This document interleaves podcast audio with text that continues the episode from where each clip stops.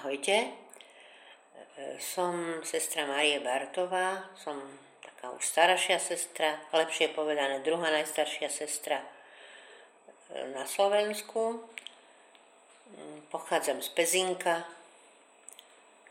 pôsobila som v rôznych mestách na západe, na východe, no konkrétne veľa rokov v Bratislave, v Pezinku, v Trnave, v Dubnici, v Humennom, teraz v týchto rokoch som v Trnave na Krížovej medzi mladými sestrami, takže to je akože pekné veľmi. A ešte to moje povolanie nebolo tak hneď, lebo vtedy nebola ani možnosť, ani nebola jednoducho možnosť poznať reholný život sestry a podobne. A ja som tak naplno žila pre, pre pána a pre apoštolát, že skladka som sa až neskôr nad tým zastavila. A ako som spomínala, mi pomohol ten môj duchovný otec. Tak keď som sa tak plne rozhodla pre pána, ako som, ako budem spomínať, že cestou do školy, um, tak vtedy som mala dvadsaťsedem rokov. A potom, potom sa hľadalo, že kde. No a tak postupne som spoznala asi tak v tridsiatke, že existujú Saleziánky, čiže dcery Márie Pomocnice, a potom som sa postupne s nimi zoznámila a začala formáciu. A tak milí, ktorí ma budete počúvať alebo chcete počúvať, chcem vám niečo porozprávať o mojom povolaní, o mojej ceste, ktorá je taká jedinečná, ako aj u každého, je úplne iná, neopakovateľná.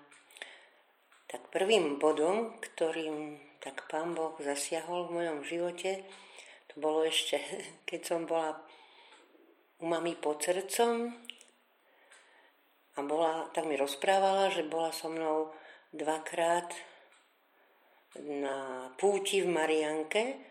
To sa išlo cez hory peši, takže to nebola nejaká taká ľahká cesta.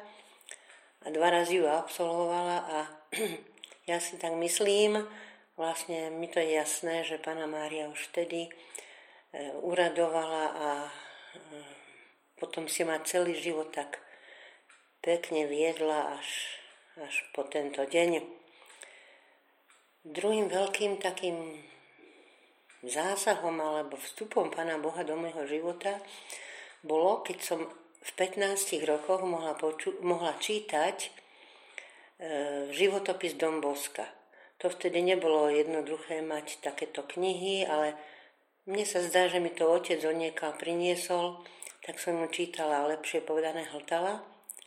Veľmi sa mi páčila, veľmi sa mi páčil Don Bosco so svojím životom plným pre Boha, pre mladých. No a potom som tak, ako som vedela, jednoduchá stredoškoláčka, sa snažila skamarátiť s deťmi, s mladými a robiť pre nich výlety, nejaké také mini aktivitky, to, čo som vedela a čo sa mi zdalo pekné a potrebné. Ďalším veľkým krokom bolo, bola moja takzvaná vysokoškolská brigáda. Vtedy to bolo povinné, že všetci vysokoškoláci pred začatím štúdia museli absolvovať tzv. Vysokoškolskú brigádu. Tak ja som bola tiež na nej, v Lúbeli sme boli, boli tam študenti z rôznych častí Slovenska. No a tak som sa postupne s nimi skamarátila, rozprávali sme sa po večeroch pri ohníku. Páčilo sa mi, čo mi mnohí mladí rozprávali o svojom profesorovi. Rozprávali mi o ňom, že je to super profesor, je síce prísny, ale naučí, ale keď sú voľné hodiny, že im tak, aj, tak sa voľne rozprávajú, alebo ich aj naučí nejakú pieseň. A to není všetko, ale vo voľnom čase, cez prestávky alebo po vyučovaní sa s nimi aj zhovára, môžu sa s nimi zhovárať o rôznych veciach zo svojho života, či už je to niečo s rodinou, alebo so svojou, so svojou priateľkou, priateľom, so svojimi láskami, so, svojim, so svojimi problémami. A on je ochotný vo všetkom im poradiť, má pre nich pochopenie, čas. Tak to mi zaznelo veľmi sympaticky, že toto chcem. Toto vlastne chcem e, byť osožná pre mladých. Tak som pátrala, kto to vlastne je, ako sa volá, kde učí. A keď som študovala na vysokej škole v Trnave, pedagogickej, tak som zasa spoznala ďalších kolegov, ktorí boli z Osenca a tento pán profesor ich učil a oni sa s ním kamarátili aj po skončení, po, po maturite, teda na vysokej škole. A tí mi podobne rozprávali o ňom, ale ešte aj tak viac, že im pomáhal aj v duchovnom živote, aj mm, v takom odovzdávaní viery iným. No tak to už bol vrchol, to akože som videla, že že ma Pán Boh vedie takto, že na, na tej brigáde som o ňom počula, teraz cez kolegov na výške som o, ni, o ňom počula, tak to mi bolo úplne že sympatické, takto chcem žiť. No, skontaktovať som, sa mi podarilo s ním až pred jednou štátnicou, tak osobne, keď som si vygooglila, kde vlastne učí a teda skontaktovala sa s ním a išla s ním na daný termín do Senca, kde som sa mohla s ním porozprávať o sebe, o svojom povolaní, duchovnom živote, o svojich túžbách, hlavne týchto túžbách žiť pre mladých. A potom vlastne ma len tak vypočul, niečo k tomu občas povedal a som sa poďakovala a odišla som. Až keď som začala učiť v Kráľovej pri Senci, až potom som sa s ním skontaktovala tak pravidelne, že som mohla za ním prísť, keď som mala potrebu nejakú a potom neskôr aj tak, že pravidelne. A to bolo super. Pravidelnosť a také úsmernenie, nielen v duchovnom živote, v apoštoláte, ale aj v prvých rokoch učiteľovania. Tak som učila, tak boli to krásne roky, plných deväť rokov som mohla učiť na tej istej škole, svoje predmety, najmä matematika, sa mi zdala taká potrebná, ale aj veľmi pekná, tiež hudobná, občas nemčina, deskriptíva. Jasné, že triednictvo.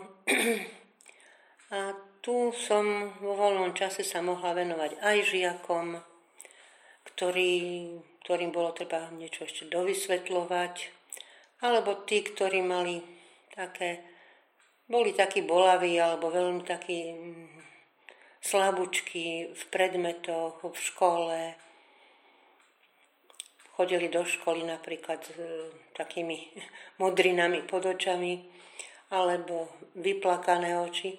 Tak o týchto som mala taký väčší záujem a som sa tak dozvedela, aké majú problémy v rodine, so sebou. A tak som sa snažila im pomáhať a sme sa stretávali častejšie, vždy keď potrebovali, keď chceli. Až neskôr, keď som tak asi štyri roky učila, som riešila otázku svojho povolania, už bol najvyšší čas a ja som sa vtedy rozhodla, iste vplyvom Božej milosti a po modlitbách, aj po modlitbách mojich kamošov, kamošiek, ktoré boli zo spoločenstva, sa za mňa modlili, aj navzájom sme sa za seba veľmi tak horlivo modlili. Tak som sa rozhodla na jednej ceste do školy, cez prázdniny, keď som išla peši zo stanice Senca do Kráľovej, som sa rozhodla, tak som to cítila vo svojom srdci, že áno, chcem žiť. Chcem byť Tebe, Pane Bože, verná, chcem Tebe patriť a pre mladých. A potom som to už mala jasné, i keď som nevedela, ktorou cestou, ani som nemala nejako možnosť vtedy to zistiť, vtedy sa nedalo nič zistiť cez internet, to kdeže. Reholníkov som nejako nepoznala, o reholnom živote som nič nevedela. Vedela som, tak už som sa snažila o taký hlbší duchovný život, sviatostný, úctu k Panne Márii, ktorá ma teda stále sprevádzala, a mm,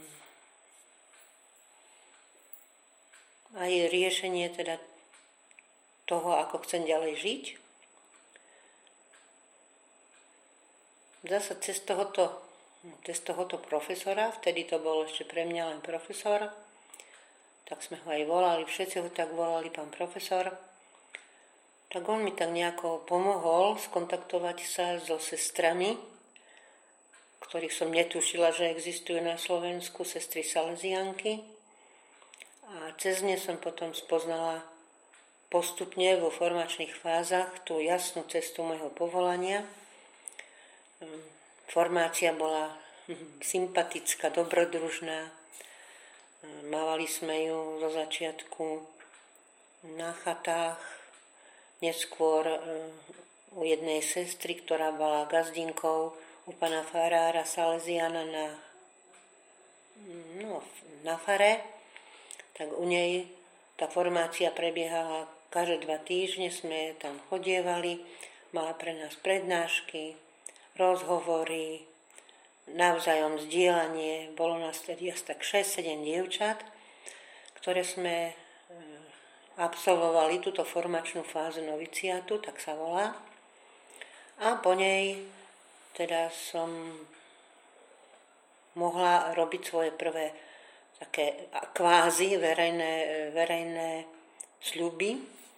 Robila som ich na fare v Dubnici nad Váhom, boli tam len tieto moje kolegyne, kňaz, ktorý mal svätú omšu, a sestra, ktorá bola za nás odpovedná, ešte šofér toho kňaza.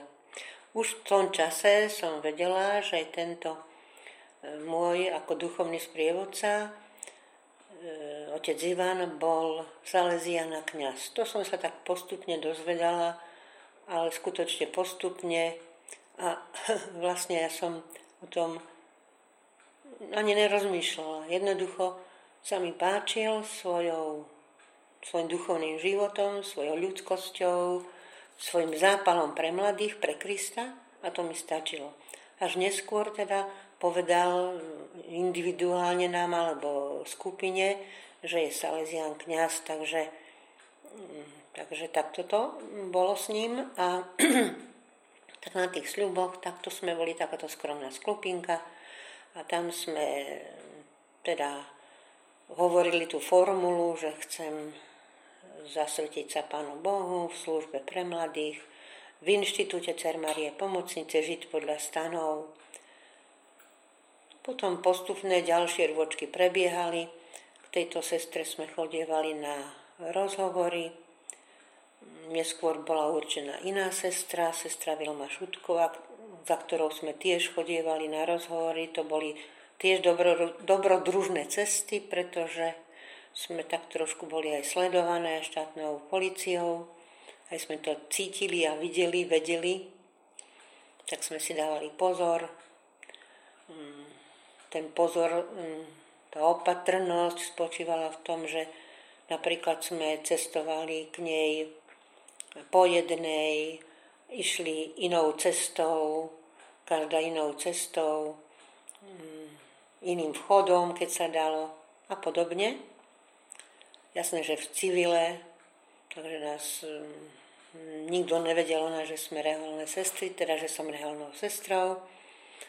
Popri už moje učiteľovanie skončilo, už som potom pracovala v Slovenskom národnom múzeu na podateľni, čo bolo veľmi pekné a dobré, pretože Bola to pekná práca.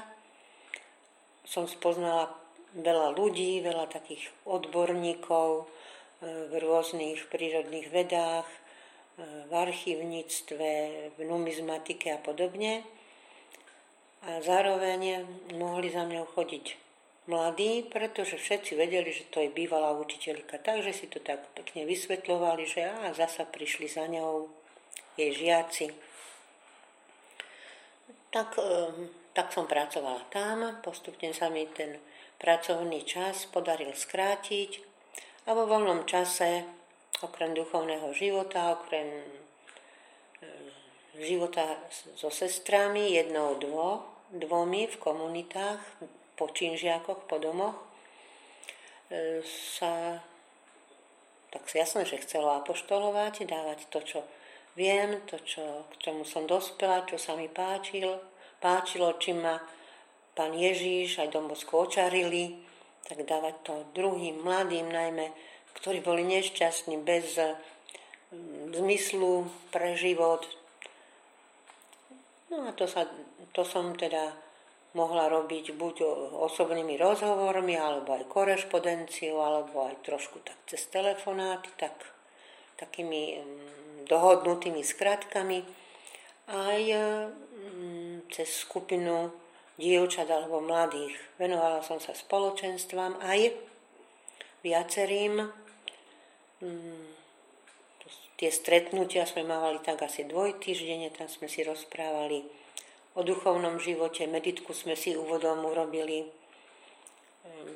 o našom apoštoláte, o našom vydávaní svedectva, o problémoch a podobne. A sme si potom navzájom pomáhali modlitbou, povzbudením, stretnutím sa mimo toho času stretka.